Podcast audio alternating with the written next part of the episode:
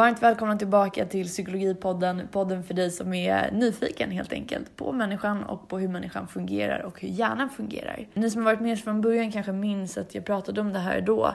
Att jag tyckte att det var väldigt speciellt att jag hade lärt mig hur man kokar pasta i hemkunskapen och jag hade fått lära mig hur man stryker en skjorta och jag tror jag lärde mig hur man gjorde köttfärssås det lärde jag mig, men jag fick inte lära mig någonting om människan, jag fick inte lära mig någonting om psykologi, jag fick inte lära mig någonting om psykisk ohälsa. Och det var en av de största anledningarna till att jag startade den här podden från början, för att sprida och tillgängliggöra kunskap som vi faktiskt kanske inte har fått på annat sätt. Och jag har fått en del kommentarer kring huruvida det är lämpligt att jag som psykolog sitter och diskuterar orgasmtips i vissa avsnitt, att jag kanske lägger vissa frågor på en för enkel nivå, att mitt språkbruk inte är passande och så vidare. Och eh, jag har valt att inte kommentera det fram till nu, men nu blev jag ändå lite irriterad uppenbarligen eftersom att jag lyfte det. Och då vill jag bara bemöta det ändå. Självklart kan man som psykolog prata om orgasmtips. Det är lika självklart för mig att prata om det som det är att prata om någonting mycket djupare som suicid eller depression. Det ena utesluter inte det andra heller. Ni som har varit med från början vet ju verkligen att den här podden är inte till för mig. Den, här, den fyller liksom inget självändamål. Det handlar inte om att jag ska sitta och visa mina kunskaper. Den handlar ju om att sprida kunskap på ett lättillgängligt sätt. Och om vissa då tycker att det är för enkla frågor, ja, eh, okej. Okay. Hellre det än att det är för svåra frågor som skulle göra att, att kunskapen inte alls sprids eller att någon som kanske skulle vilja lära sig inte alls kan göra det för att man inte förstår. Men jag hoppas och tror att de allra, allra flesta håller med mig i de här frågorna. Nog med det, nu är det dags för lite gladare toner. Det är som sagt dags för dagens avsnitt. Vi pratar NP-utredningar och om ni inte har lyssnat på förra veckans avsnitt skulle jag råda er till att göra det. Men varmt välkomna hit. Varmt välkomna ni som har lyssnat på orgasmtips och varmt välkomna ni som inte har lyssnat på orgasmtips. Nu sätter vi igång. Med mig har jag återigen Carolina Noaksson. Välkommen hit. Tack så hemskt mycket. För de som inte har lyssnat på första avsnittet, vem är du? Jag är psykolog och eh, specialist i klinisk neuropsykologi. Alltså jag har läst en vidareutbildning som handlar mycket om då att förstå mer om hjärnans funktion kopplat till beteende och psykiatriska diagnoser. Precis, så i förra avsnittet då pratade vi väldigt mycket om neuropsykiatriska diagnoser. Vi pratade om ADHD, AST, intellektuell funktionsnedsättning och väldigt kort om Tourettes. Ja. Och det vi ska fokusera på idag är ju just utredningen av de här diagnoserna. Mm, och det har ju du jobbat väldigt, väldigt mycket med. Ja, det, det är det jag gör kan man säga. Så det ska vi väl gå igenom lite grann, hur det går till från start till slut. Ja, skruv. Mm. Nu tänker jag på vaggan till graven här. Ja. Men, men typ, fast för utredningar. Från, eh, från frågetecken till utredning helt enkelt. Ja, men det kan man väl säga. Ignorera det där jag sa tidigare om vilken nivå jag lägger mig på. um, nej men precis, så vägen till att få en utredning. Ja, precis. Hur kan den se ut och hur bör den se ut? Ja, det kan ju se väldigt olika ut. Och nu talar vi återigen då för att betona det om vuxna personer. Alltså personer över 18 år, för det är de jag kan. Så att barnutredningar är eh, en annan femma. Men för vuxna personer så kan vägen till utredning te sig lite olika. Och det här är också olika beroende på var i landet man befinner sig, vad som gäller i just din region, i ditt landsting eller motsvarande då. Men de som gör utredningar i psykiatrin, det handlar om specialistpsykiatri. Alltså det är inte någonting som görs eller ska göras på husläkarmottagningar. Det som kallas för primärvården eller första linjen. Det är annars där man kan få hjälp med psykisk ohälsa i ett första skede. Alltså har man depression eller ångest eller så för första gången och undrar vart man ska vända sig så ska du kontakta din husläkarmottagning. Alltså som generell regel då. Och därifrån kan de då skicka, även om du då skulle ha en misstanke om att du kanske har ADHD eller autismspektrum eller någonting, så kan de också då träffa dig och sen så skicka en remiss till specialistpsykiatrin där utredning av de här tillstånden då görs. Och det är ju om man kommer från det hållet. På många ställen i landet kan utredningar av autismspektrum ligga inom habiliteringens uppdrag. Det är en annan instans som vi kommer komma tillbaka till när det gäller insatser för autismspektrum och intellektuell funktionsnedsättning. Men så habilitering kan jag vissa utredningar, det vet jag. Och uh, även inom ramen för helt andra verksamheter, till exempel då kriminalvården och på behandlingshem, på boenden av olika slag, statligt institutionsstyrelse, boenden. Det, det finns olika eh, andra ställen också där utredningar görs. Men jag skulle nog tro att huvuddelen görs inom specialistpsykiatrin. Mm. Så om vi verkligen så här rullar ner på detaljnivå. Mm. Du misstänker att du har någon typ av neuropsykiatrisk problematik. Mm. Då kan du antingen gå till din husläkare och säga jag har de här symptomen eller jag upplever de här problemen. Mm. Jag skulle vilja få en remiss för att få genomgå en utredning. Ja, och sen så görs en första bedömning då av den personen som du träffar där, om det är en läkare eller psykolog eller kurator eller vad det kan tänkas vara, sjuksköterska. Den personen gör en första bedömning om det här verkar rimligt. Och sen så sänds en remiss då förmodligen till någon specialistpsykiatrisk mottagning eller specialiserad mottagning som, som utreder eh, neuropsykiatri då. Finns det något som kallas för egenremiss också? Ibland finns det. Det kan mycket väl vara så att du i ditt landsting, din region, kan lämna en egen remiss direkt till specialistpsykiatrin. Sen finns det också privata vårdgivare på många ställen i landet där man också kan vända sig direkt till en privat vårdgivare som genomför neuropsykiatriska utredningar. Men det ser olika ut på olika ställen. Men så kan det vara. På många ställen i, eh, i landet så har landstinget upphandlat privata aktörer, företag, som jobbar med neuropsykiatriska utredningar. Så vem är det som kan genomföra en utredning?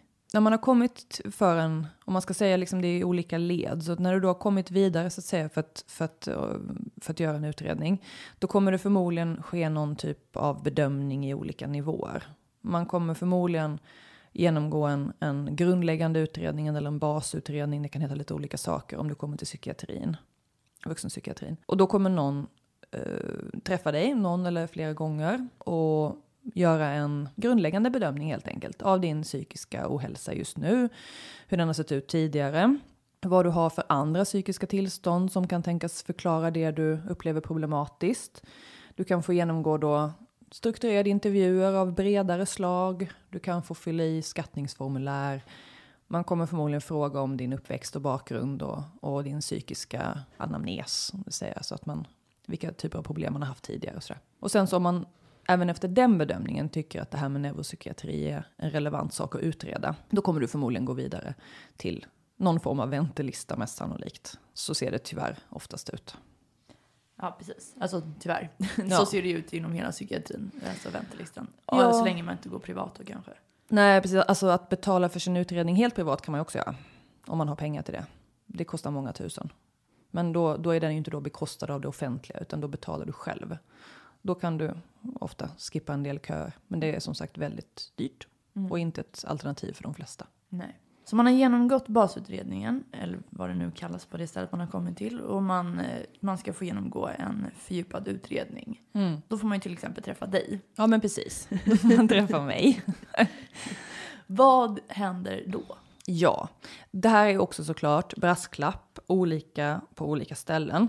Det finns riktlinjer både internationellt och eh, på andra nivåer också. Socialstyrelsen till exempel har ett eh, kunskapsstöd och en informationsbroschyr där det står liksom vad som bör ingå i en utredning som någon typ av grundläggande basnivå. Men sen ser det jätteolika ut. Det finns också regionala vårdprogram där det finns då information om hur det funkar i just ditt landsting kring vad som ska ingå i en utredning och sådär.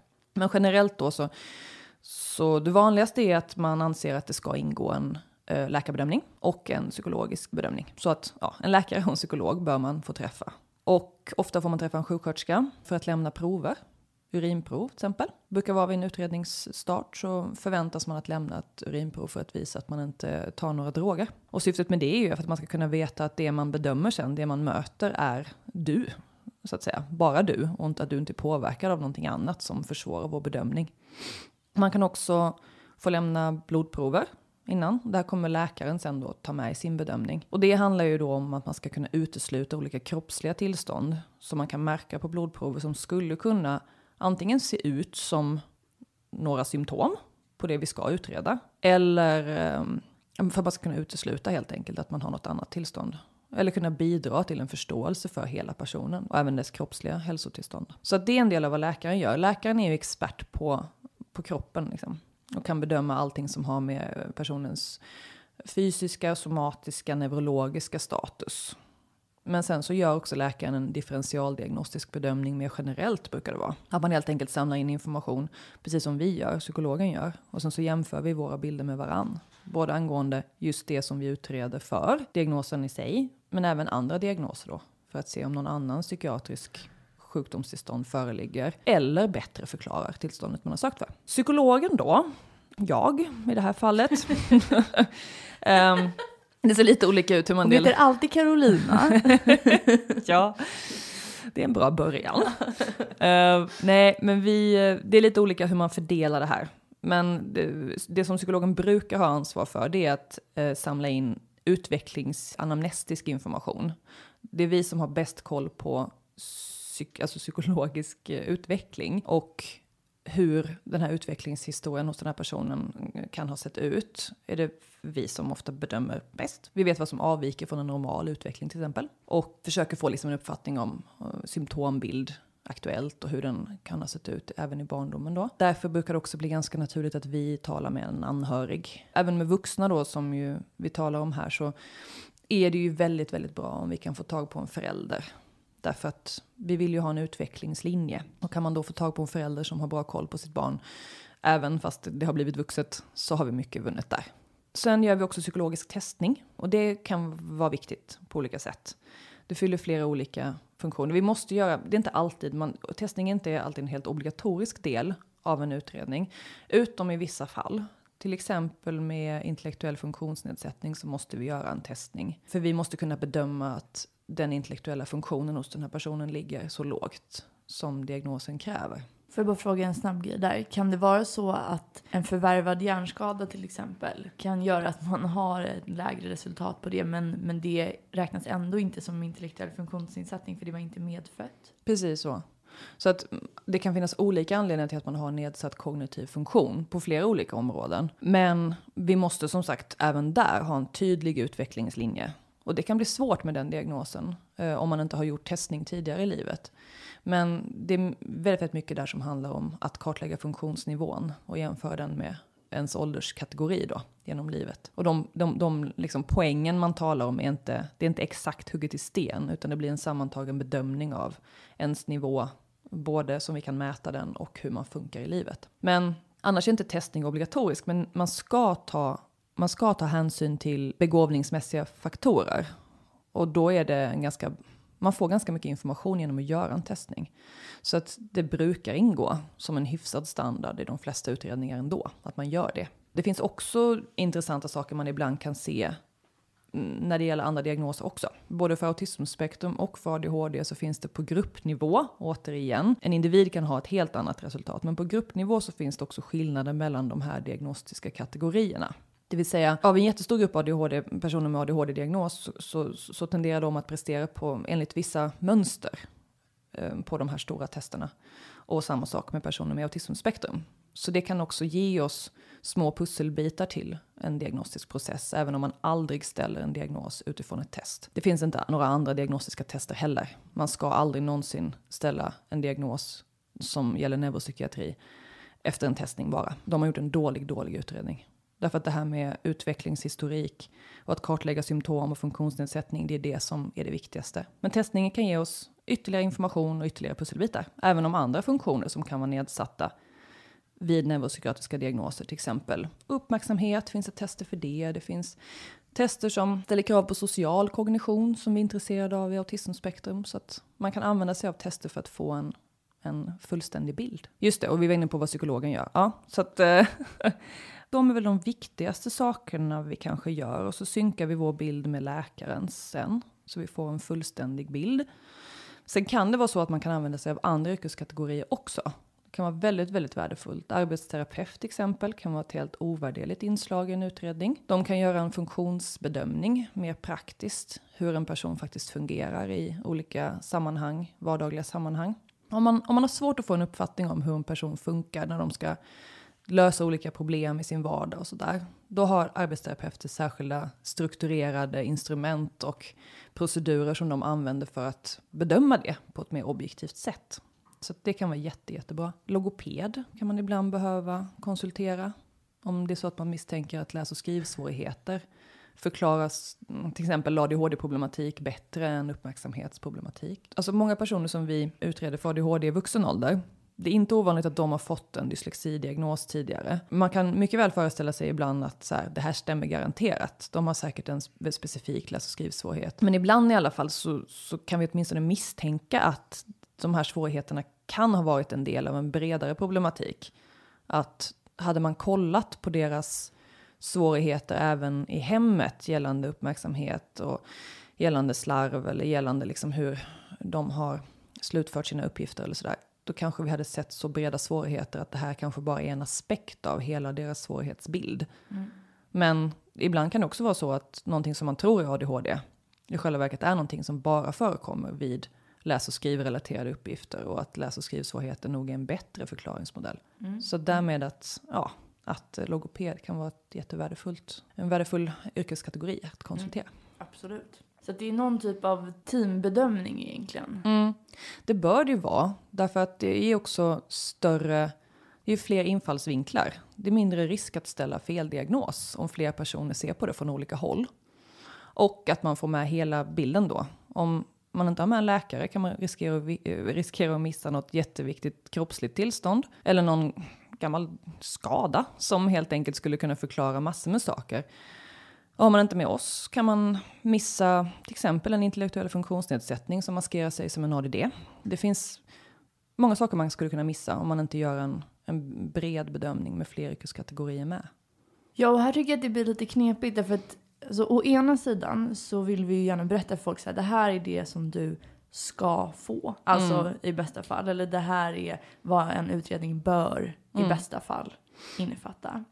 Och det här är ju då om man efter basutredningen har bedömts att man ska göra en, en utvidgad eller fördjupad ja. utredning. Mm. Jag menar bara att om man har fått en första bedömning att det inte behövs, mm. då, då är inte det här aktuellt. Nej men exakt. För det kan ju vara så att man upptäcker på ett tidigt stadium att Absolut, det finns jättesvåra koncentrationssvårigheter och, och svårigheter med att man är spänd och rastlös och inte kan sova och har jättesvårt att fokusera på någonting och sådär. Men man kanske upptäcker att det här var en del av en, av en pågående krisreaktion. Det kanske har hänt någonting jättejobbigt eller att man är, att man är utmattad eller att man har eh, en pågående depression eller någonting annat och där det inte finns den här utvecklingshistoriska delen av det hela. Det kan ju vara ett sånt skede till exempel när man väljer att inte gå vidare med en utredning. Man upptäcker ett annat tillstånd redan innan utredningen har kommit igång som verkar förklara det här mycket bättre. Mm. Och då vill man ju först behandla det och hantera det och se om personen blir bättre. Och sen så om man har kvar massor med svårigheter och det framkommer fler saker som kan tyda på att man har haft problem innan i livet, då är det en annan sak. Men man vill först se till att man inte missar någonting mm. som kan förklara det här bättre. Mm. mm. Så att man har kommit till dig, man har gjort olika tester, man har träffat läkaren, man kanske har träffat någon annan. Och sen sker det någon typ av återgivning. Ja men precis. Sen när vi har gjort allt vårt, eh, läkaren har gjort sina saker, vi har gjort våra, vi har gjort intervjuer, vi har gjort formulär, vi har gjort tester, vi har gjort allting. Då brukar man ju um, kalla personen då till någon form av återgivning eller återkoppling. Och då går man igenom vad man har gjort tillsammans. Man går igenom utlåtandet som man sen får med sig. Det är en sammanställning av utredningen, vad man har gjort, vad man har kommit fram till, alla resonemang och eventuella diagnoser. Då. Och så förklarar man det och sen så har man en dialog kring det. Förhoppningsvis landar slutsatserna väl. Och sen diskuterar man väl oftast då hur man går vidare om det ska skickas några remisser någonstans, om det ska bokas in några besök, vad man har rätt till, eh, vilka instanser som kan tänkas bli inblandade i så fall och sådär. Säg att en person ska få en diagnos. Vad är de vanligaste frågorna som du brukar få? Om de får en diagnos? Om de får en diagnos. Ja men det är väl typ, jaha men hur går jag vidare nu då? Det är en vanlig, okej, okay, okej, okay, jättebra, men vad gör jag åt det här nu då? Om man får till exempel en ADHD-diagnos. Det, det, det, är väl en, en vanlig, så här, ja ja okej, okay. whatever, men hur går jag vidare nu? Jag vill ju bli bättre. Mm, mm. Um, och det diskuterar vi också mycket. Vid ADHD så finns det ju en del saker som man kan göra. Det också beror på var du är någonstans i landet och hur din region ser ut. Men um, du har ju, i bästa fall så har du möjlighet att prova um, både medicinsk behandling och uh, kanske psykologisk behandling. Du kanske också har möjlighet att få arbetsterapeutiska insatser inom psykiatrin. Och mm, det kan du komma ganska långt med.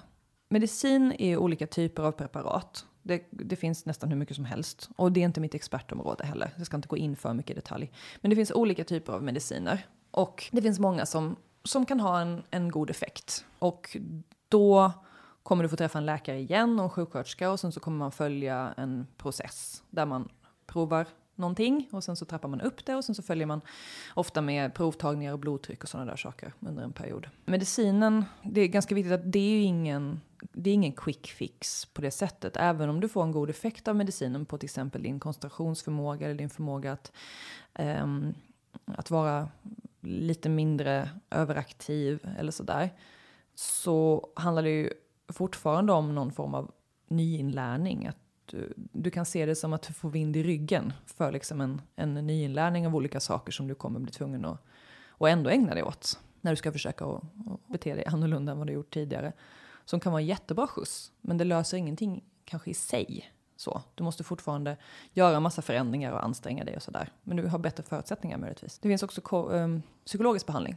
Viktig del av, av eh, de insatserna som många får kan ju handla om att bara få information om sin diagnos. Att få veta mer om den. Att delta i sammanhang där man får lov att diskutera med andra och ställa frågor till professionella och sådär.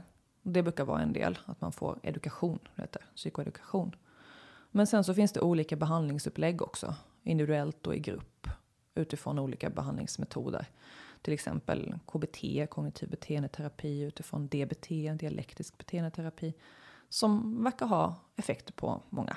Det man gör i dem uh, är lite olika, de, men de riktar sig ju ofta mot de svårigheterna som finns i och med diagnosen. Så att de kan till exempel handla om att lära ut bättre färdigheter för struktur och organisation, att jobba med sårbarheter för att man ska fungera på bästa tänkbara sätt, ha bästa tillgång till sina resurser. Man, det kan handla om känslohantering, att jobba med sina relationer och lite sånt där. Sen så Ehm, finns det ju också då tidvis möjlighet att få hjälp av arbetsterapeut. Det kan också vara väldigt värdefullt. De arbetar med olika former av hjälpmedel, kognitiva hjälpmedel, alltså sånt som är tänkt att vara ett stöd för de funktionerna som ofta brister. Som stöd i planering och organisation till exempel, struktur i vardagen, smarta larm, tyngdtäcke är en sån där sak också. Kan, många kan bli hjälpta av att, uh, att sova bättre. Många med ADHD har sömnproblem. Och även mm, autismspektrum för den delen. Och man kan bli hjälpt av, um, av till exempel tyngdtäcke då för att sova bättre och vara lugnare och sådär.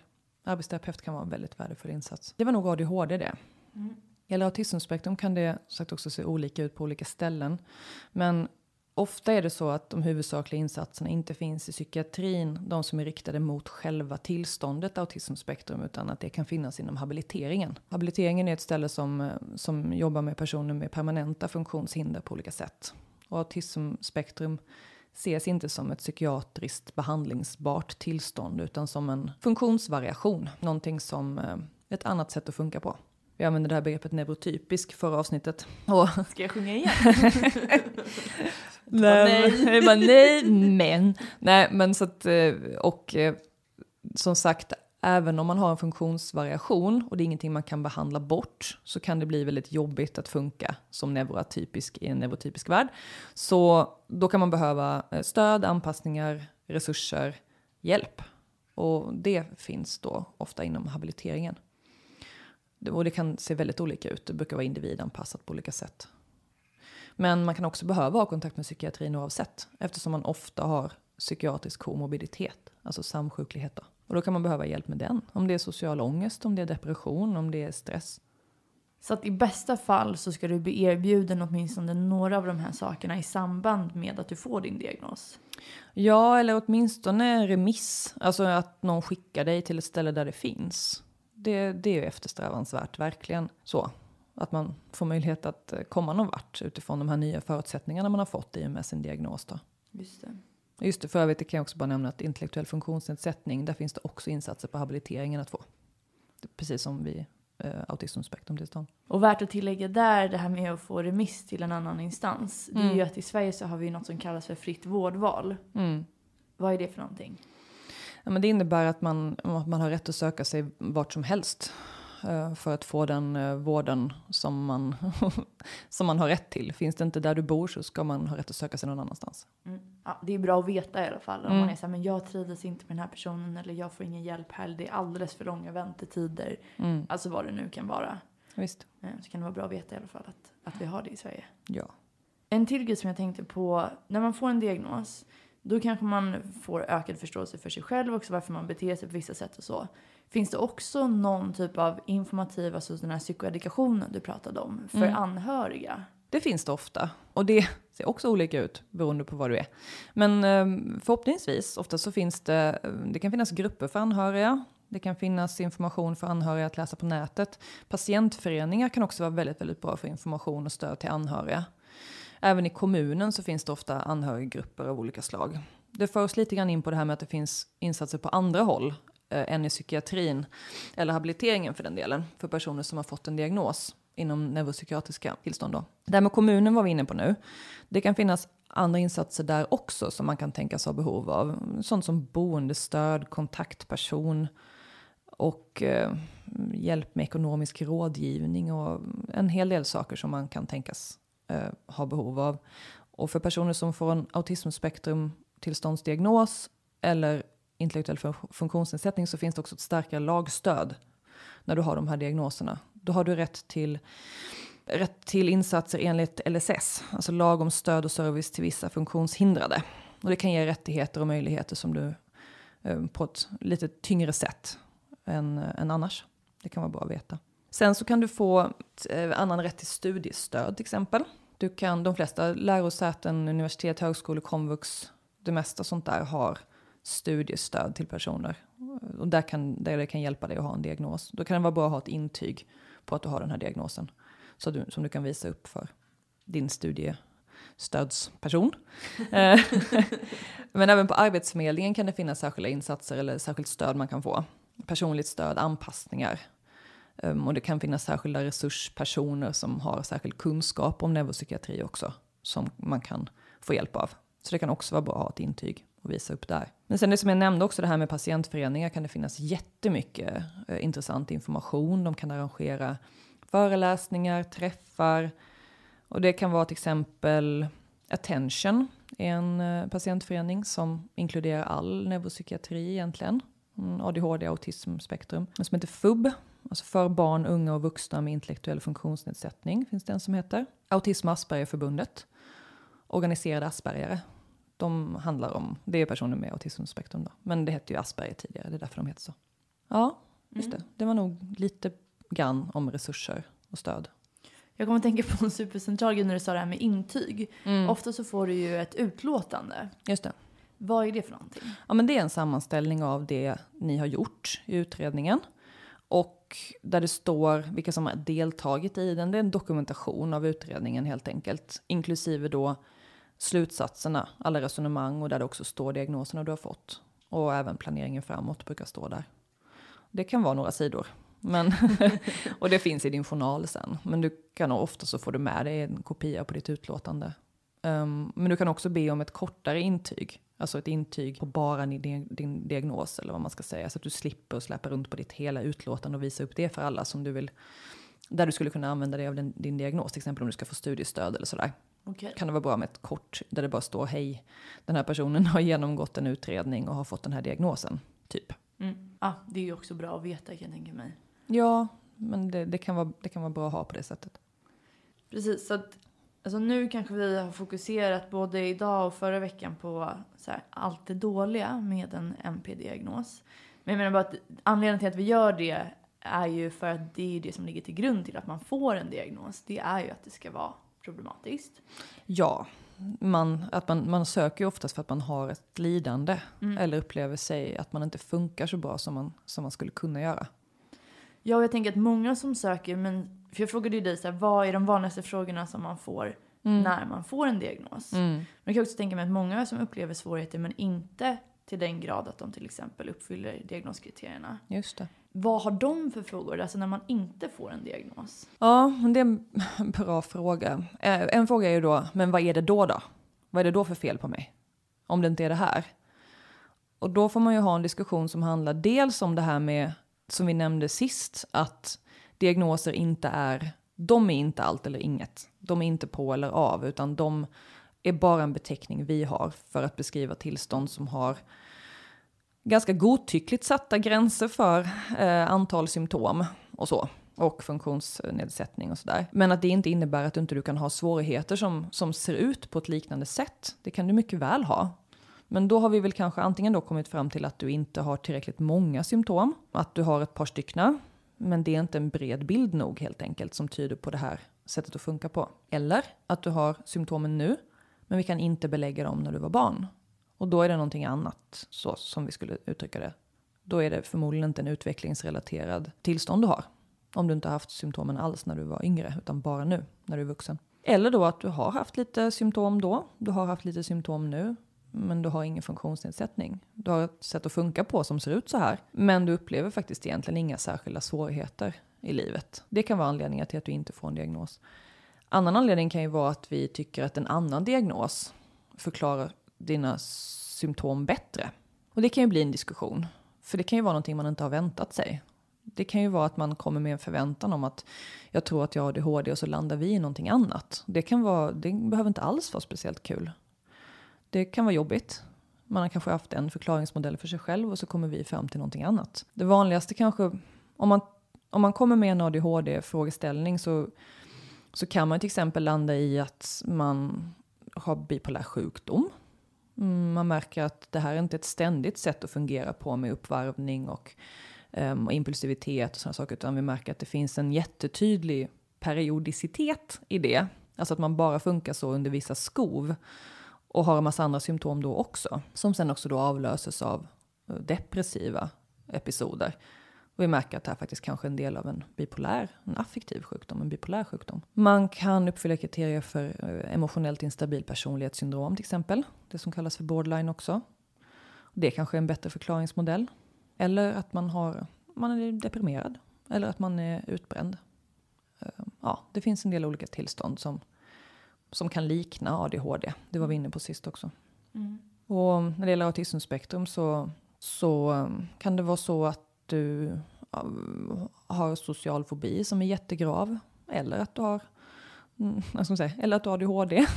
alltså en del saker kan liksom se ut på olika sätt mm. också. Mm. Men jag tror att det är vanligare att ADHD blandas ihop med annat än att autismspektrum gör det. Mm. Delvis för att ADHD som vi var inne på att inget enskilt symptom när det gäller det är speciellt avvikande, utan att det är liksom mängden och tyngden som gör en diagnos. Vid autismspektrum så har du en lite mer avvikande sätt att fungera på. Så att både de personer som kommer med den frågeställningen blir mindre överraskade. Och det är också färre saker du kanske vanligtvis blandar ihop det med. Mm. Däremot kan du ha fått massor med andra diagnoser tidigare ofta. Där man kanske har tolkat de här sakerna på andra sätt och sådär. Men ja, det är nog det vanligaste. Och de, de diskussionerna kan bli ganska jobbiga. Man har kanske investerat ganska mycket i den här, det här sättet att se på sig själv och det skulle kännas som en stor lättnad och sen så får man ingen diagnos eller en annan diagnos. Det kan bli jobbigt. Verkligen.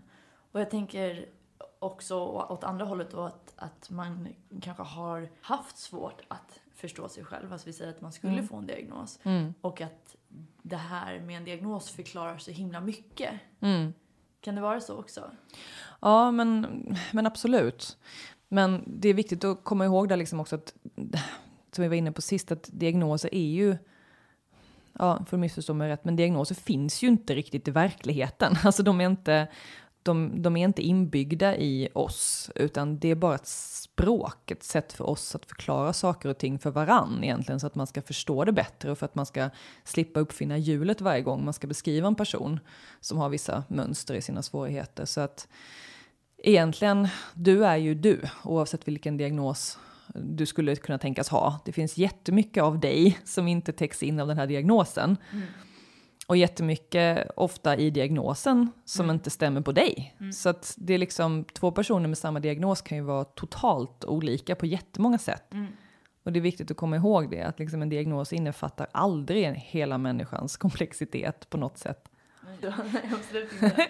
Nej men det, alltså vi ska inte, vi vill inte heller förvirra folk med hela mm. den här diagnosdiskussionen. Mm. Men det du menar är ju att alltså, det finns ingen blodprov i dagsläget i varje fall. Okej, ja eller nej, ADHD eller inte. Nej. Eh, utan som du säger, det är mängden, tyngden Mm. i dagsläget som man diagnostiserar på. Ja, exakt.